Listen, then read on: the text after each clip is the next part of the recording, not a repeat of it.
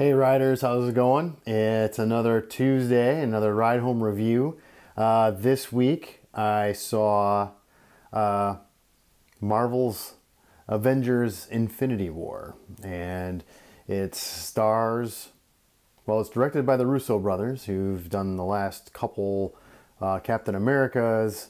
They did, uh, um, yeah, they did uh, Civil War and Winter Soldier, and it stars every single, almost every single character that you can think of from the last 18 Marvel movies. I can't go through it all here because it'll take up the entire five minutes of how many people starred in this film.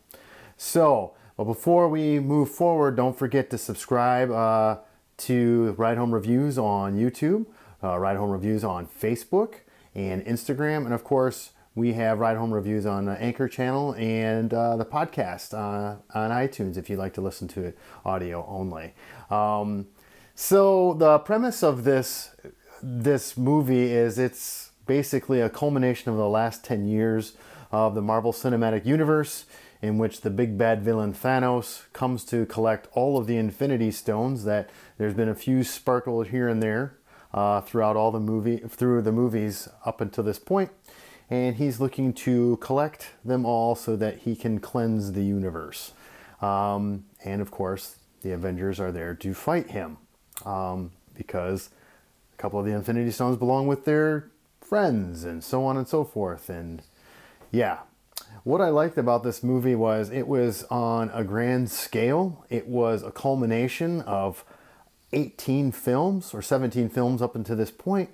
Um, it was amazing how they brought that all together and how they brought all these characters onto the screen for this mega uh, blockbuster. Uh, it was just insane how they were able to do that in just under three hours of time using a billion locations um, and just amazing, amazing team ups, amazing effects, amazing sequences, but not only that, but diving into some of the backstory of some of the characters that have come before, like the relationship between the bad guy Thanos and his daughter Gamora, and Thanos himself, his backstory, and being able to mesh that in with the fact that these heroes are facing imminent doom, um, you know, and that's that's the the whole crux of it. And I am just blown away at how they choreographed this and how they've managed to keep these characters intact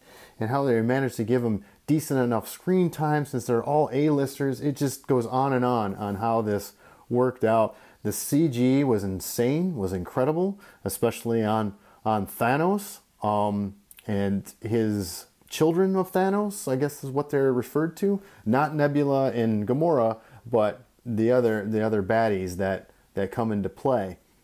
And I really don't know. I mean, as for things that I didn't care for, there wasn't much. Uh, there was a what, what was expected was reached and surpassed.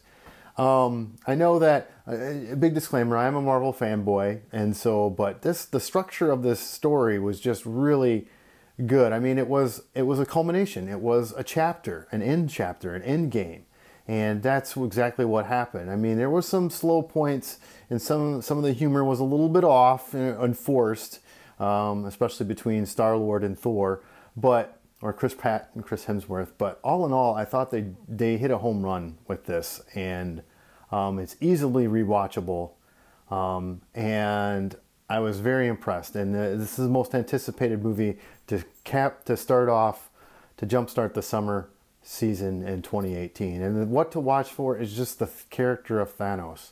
Um, there's some key things in there, key key uh, cameos, but just watch how Josh Brolin does Thanos. It's amazing. So there you have it. Avengers Infinity War, a must see in the theater. Must see, and it's everything that you were hoping for. So until next time, until next week, watch something cool, but especially watch this. Thanks for tuning in. See you next week.